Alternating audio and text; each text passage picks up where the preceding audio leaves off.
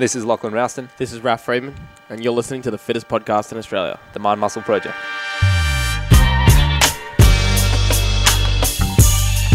Project, welcome back to today's episode.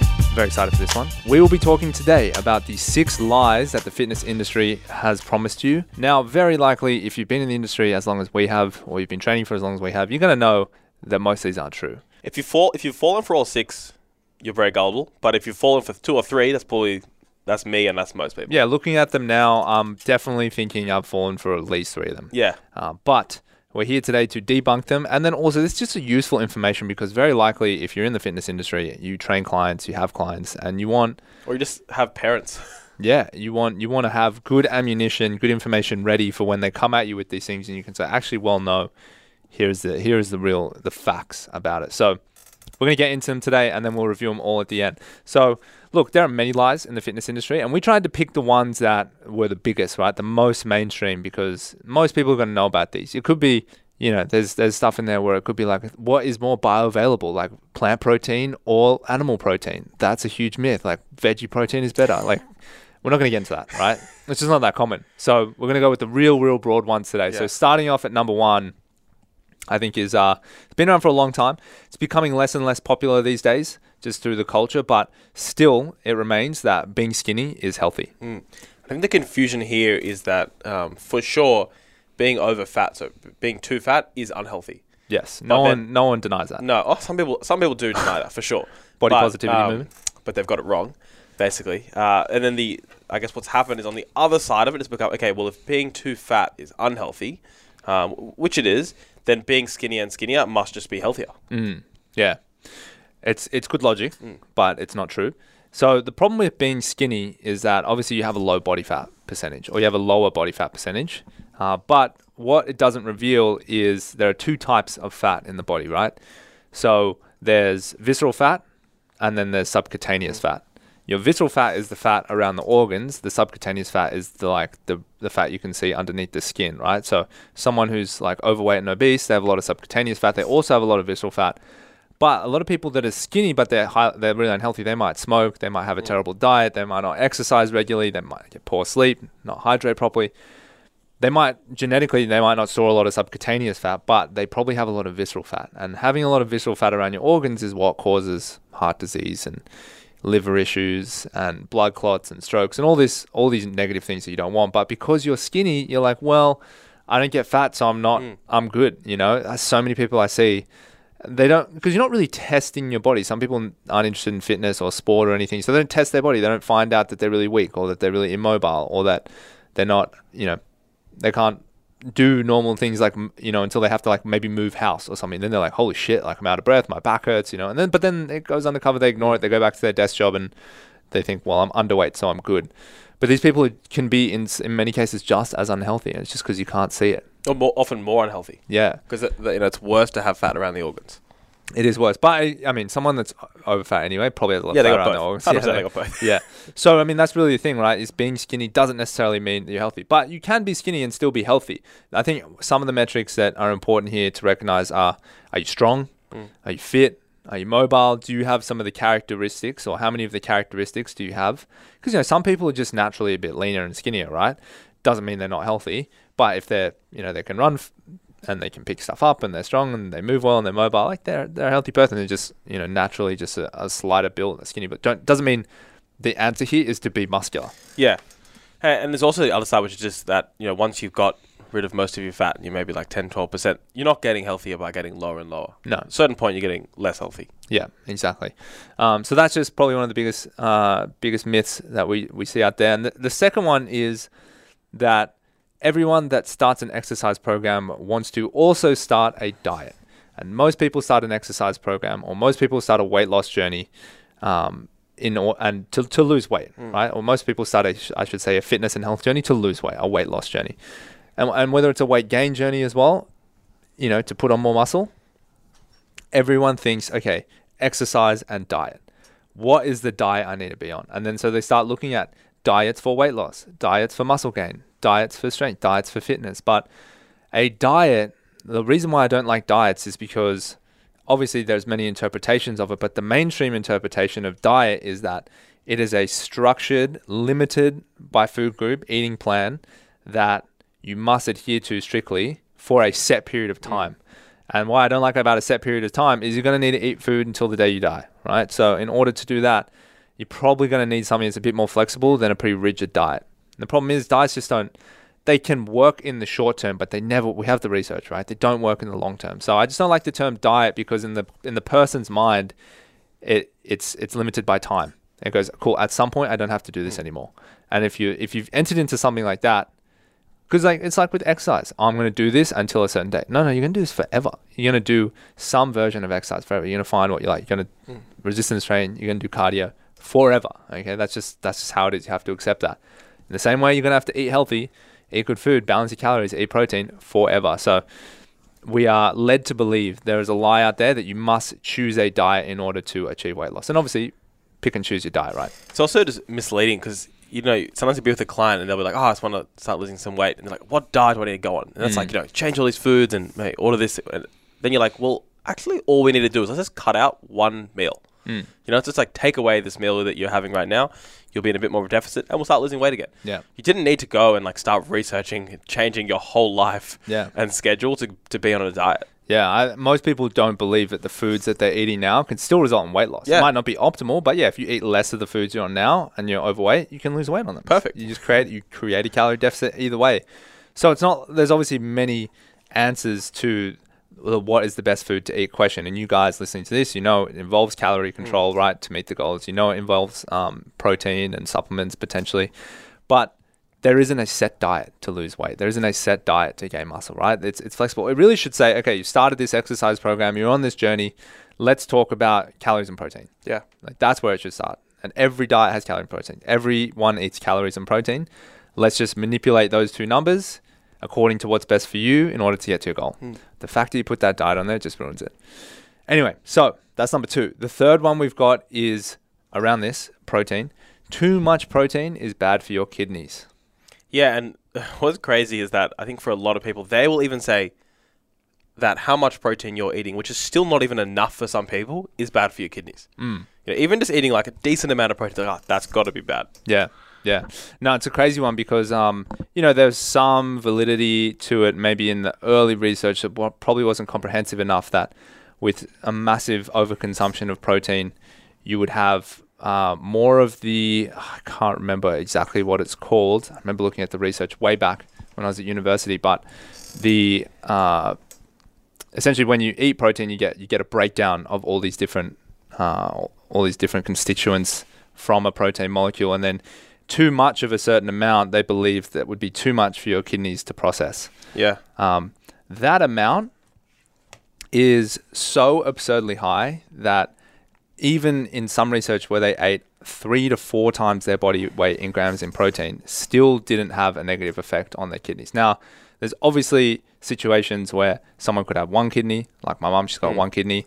People could have kidney dysfunction f- through other other issues, but Uh, yeah, like a lot of people have kidney disease. Yeah. But generally unhealthy people. yeah, but And in- for them, they might need to watch how much protein they eat. Yeah, but your kidneys are extremely good at their job. Yeah. They are fantastic. They're A players. If they're healthy, they're going to process massive, massive amounts of protein, and it's not going to like damage them. It's not going to. It's not going to wreck them. So yeah, we've got the research, we've got the science to back it up. Even if you're eating, you know, upwards three, 400, 500 grams of protein in some of these studies, like you, you do not do any harm to Yeah. your kidneys. No permanent damage. If you're basically healthy, if you just eat like as much protein as you want on you know most reasonable diets, as much protein as you need. Yeah. You know, there's probably no reason to go so high with your protein that it actually would damage your, your kidneys. It's basically never a consideration. Yeah. One of the best things you can do to look after your kidneys is to stay hydrated. Hmm. Yeah, that's like one thing that you'll do more damage to your kidneys, like being constantly dehydrated. So, making a note to constantly drink water throughout the day, three, four liters, that is the best thing you can do for your kidneys. It's not like you're flushing your kidneys, it's just important to be hydrated, and the kidneys are heavily involved in the hydration process. Everything is, but the kidneys have an important role they need water Hmm. to do that. So staying hydrated is much more important. Being dehydrated is much worse for your kidneys than any amount of protein will ever be. So that's number three. This one's good. Number four, celebrity trainers are experts. Yeah, and this is I've a fallen for this one. hu- huge one, and it's easy to fall for. It comes in twofold. It comes from, I guess, celebrities like releasing their workouts, and then it just comes from yeah, like you get big name trainers that help such and such trainer get ready for a movie. I- guess it's confusing because like often maybe celebrities do have really good doctors or they've got really good publicists. Yeah. Like they often do get the best. But when it comes to training, they typically don't get the best. And people in the industry notice as well. Like the person that's a really good trainer for celebrities is generally not the person putting out the best education material for how, how to up, you know up your education and training. They have just typically more gone down the route of like the entertainment industry, Mm. and they're just like you know big in that industry. They enjoy like the travel schedule and and the glitz and the glam of that type of industry. By no means are they just like risen up through the ranks of training to Yeah, the point yeah. to the point where they're the best. The the celebrity most likely has them around because they're super driven, super motivating, super fun to be around, Yeah. fun to hang out with. Because a lot of these trainers travel with these. Yeah, it's like you, you, you have one client, so it's a unique role. Yeah. One client, full time job. You love to. I think there's probably also like a PA element of this. Like, oh, I like to like get his protein shakes ready in between his photo shoots. Yeah. It's just a job that people, some people like. Yeah.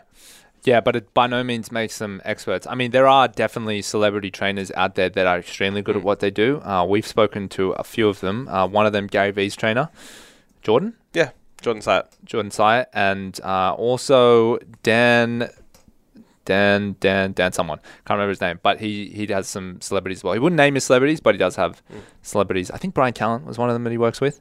Um, but yeah, most of the big time celebrities don't get the best trainers. I think they hire their trainer based off other reasons. Now, And they're often just good enough. yeah, Like they're decent trainers. Yeah. Of course. They're not like the worst trainers. That wouldn't make any sense. no, no, But they're not like they're not putting the out the best. best. No, they're, they're, not not the putting best. out the best program. The best actor doesn't have the best trainer in the world, right? So, um, part of that, I mean, the first one I fell for was remember Twilight. There was that Yeah. uh, the wolf guy, The dark skin guy? Yeah, the Yeah. dark skin guy. Like I think he's Native American. What's his name? Taylor Lautner. Dude, he had like he was so jacked at one point. Now looking back at the photos, he's like not jacked at all. Mm. Yeah. But like back then, when you're 14 and you see some guy who's like jacked, you're like man, he's huge. If only Yeah. I could look like that. But he was part wolf. That's true. A bit different. So dis- disregard his workout. Yeah, but his workout was like hunt rabbit. Go chase a rabbit, son. Transform to wolf, chase rabbit. Forty-five minutes. Um. So, but he, I remember reading his workout because it was in Men's Health, and it was like, Disaster. dude, it was. I saw the photos of it. It was just bands. So like he would be on set. This guy would set up bands on like a tree or whatever. This Yeah. full, you know, got a door, got a gym, so kind of thing. Like 50 bands on it, and he just did like a full band workout. I was like, oh, that's the secret. It's like all these different bands. And now looking back at it, this guy obviously just had great genetics and a good diet or whatever. Because there's no way he's getting super jacked like that from bands. And, and honestly, he's not even that. He's not even that jacked. So Yeah, and I would even almost push this to like celebrity sports trainers as well. I think that they're probably better trainers because obviously a sportsman is going to have a higher bar of what type of trainer, but still doesn't always mean they're the best. You still get a mixed bag. Yeah. You know, even at the top of athletics. Yeah. Because you're working with super athletes that have like egos and they're going to be good no matter what trainer they get. yeah, yeah. Well, like look at Usain Bolt's strength conditioning coach. Yeah. He did. He's done some stupid workouts. Usain Bolt, stupid workouts, and they were prescribed by his trainer. But he's still the fastest man in the world. Mm. Doesn't matter really what. He's, if his trainer breaks him, that's probably the worst thing. But if they don't break him, whatever. Yeah, they're good. They're amazing. Yeah. You know, so he was setting near world records when he was like 17, never had a eating chicken nuggets PT session in his life. Yeah, so they kind of have an easy job in some ways. Mm. It's easy in terms of the training they need to prescribe and the nutrition they need to prescribe, but hard in the sense that you got a crazy travel schedule. You're basically this person's slave. Mm. Like you're in the media all the time. So lots of different things to consider. Um, okay, so celebrity trainers are not experts. Now, number five on the list, uh, one of the more common ones we start to talk about is that cardio is for fat burning.